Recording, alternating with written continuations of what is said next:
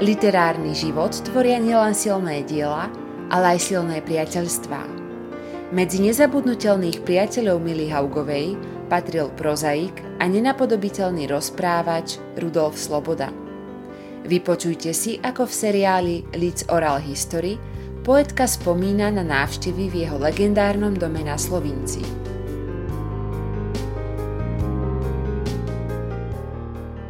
Odievame dcerou a vnúčkou teraz už Devinské Novej vsi v Morave.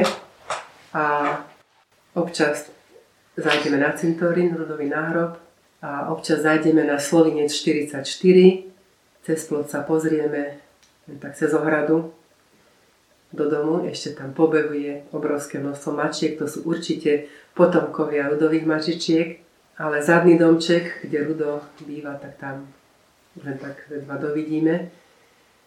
Bolo veľmi krásne, že k Rudovi sa dalo prísť hoci kedy, hoci teraz neviem presne povedať, či Rudo bol až taký nadšený, že sme tam chodili tak, ale nedalo sa nejako ohlásiť k nemu. To bolo treba napísať týždeň predtým list, že prídem, to vtedy sa niečo mohlo stať, on nemal telefón, on nemal žiadny iný kontakt. A sme sa stretli v meste a on povedal, však prídi Milka, hotovo. Áno, bolo to takto, že prídi. Tak sme to zobrali do slova a či sme ho niekedy aj nevyrušovali, ale nejak to nedával. Niekedy som mal taký pocit, že tak 5 sekúnd je aj namrzený, že z niečoho bol vytrhnutý alebo niečo rodil alebo tak nejako. Ale potom sa, či už bol v lete, býval oblečený v krátkých trenírkach v takom tielku, cigaretou v ruke, prišiel, sadli sme si von do takých kresiel na sedenie a Rudo poprosil eh, manželku Vierku, Vierka, choď nám doniesť pivo. Tak Vierka vzala tašku a išla doniesť do krčmy pivo. My sme tam sedeli a hovorím, to boli úžasné veci. Čokoľvek sme sa vedeli rozprávať od filozofických najvyšších tém po suseda, ktorý ho rozčuloval. A Rudovi stačilo len jedno slovo na odrazenie sa do takého nádherného prúdu reči, že to by, to by mohlo byť okamžite vytlačené, čo on hovoril. Tam nebolo žiadne také, že mm, alebo a, alebo také tie pauzy, ktoré, ktoré niekto robí, keď rozmýšľa, to, neviem ako to nazvať, má to taký nejaký názov taký jazykový. Jednoducho to boli čisto, jasne, nádherne formulované myšlienky a ešte s takým úžasným by som povedala,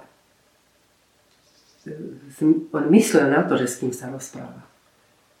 Že on vedel, že tak tuto sedí teraz Mila a Peter a že teraz keď rozprávam o týchto veciach, mala som pocit, že to hovorí mne, alebo že to hovorí Petrovi, že to hovorí nám, že to je, že to je napriek tomu, že to sú jeho myšlienky, že to by mohla byť hotovo nejaká poviedka alebo nejaký jeho príbeh, alebo len taký čo sa mu stalo, alebo ako bol na prechádzke. A že v noci som bol, v noci som bol e, na Sandbergu a zastavili ma, zastavili ma hraničiari.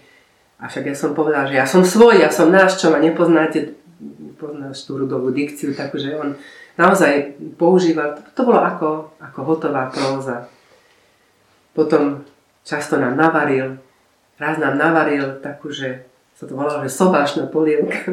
Tam bolo kura, kurča, kuracie meso, alebo slepačie teda, a hovedzie. A to bola taká kombinovaná polievka, veľmi dobrá, ale väčšinou sme jedli také, že rožok, maslo, sír. A keď sme prišli v Rudovi a bolo to v lete, tak sme tam sedeli celé hodiny. No nám tam bolo strašne dobre a nemali sme pocit, že by nás niekto posielal ako domov. Pozerali sme sa smerom na Moravu. Rudo nám veľmi rád ukazoval, čo kde práve je, v ktorom ročnom období sme boli. Potom niekedy povedal, že poďme na prechádzku, takže sme sa pozbierali a nie cez slovy, nie cez tú ulicu, ale vzadu na, v záhrade, ako aj u mojej starej mamy v Obrávloch, nebol jeden vchod vpredu, alebo aj vzadu východ k Žitave k riečke, tak takisto aj Rudo mal smerom k Morave, tá jeho záhrada viedla, nebolo to tak blízko, ale tam mal tiež jednu bránku, dalo sa aj tam výjsť a prejsť k Morave a prechádzať sa, zobrali sme psov a išli sme niekedy aj s jeho dcerou Evou a vnúčkou Magdalénkou na nádherné prechádzky. Aj fotografie mala som veľa, ale dala som ju už do Slovenskej národnej knižnice aj s popisom, aby sa nestratili, nech sa to zachová.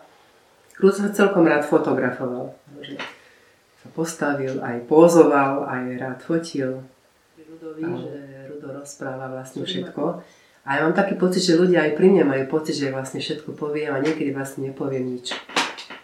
To, je, to mi bolo také veľmi blízke pri ňom, že, že aj keď e, povedzme, som alebo v spoločnosti, alebo idem na nejakú besedu, alebo niekam, tak im poviem, že môžete sa ma opýtať všetko, ale len skoro.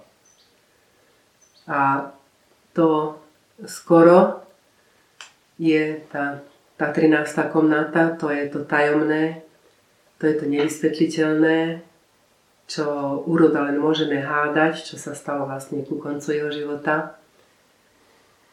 A ja to veľmi rešpektujem, jeho rozhodnutie, proste odísť dobrovoľne zo života, len je to strašne ľúto, lebo vlastne on bol odo mňa len o 4 roky starší, čiže mal byť teraz 75 rokov.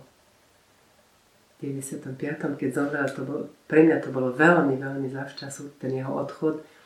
A veľmi som to, ste, tak ako ten odchod do ústrania Štefana Strážaja, som vnímala aj ten Rudov odchod ako takú osobnú stratu pre seba, že o určitých veciach sa už nemám s tým rozprávať.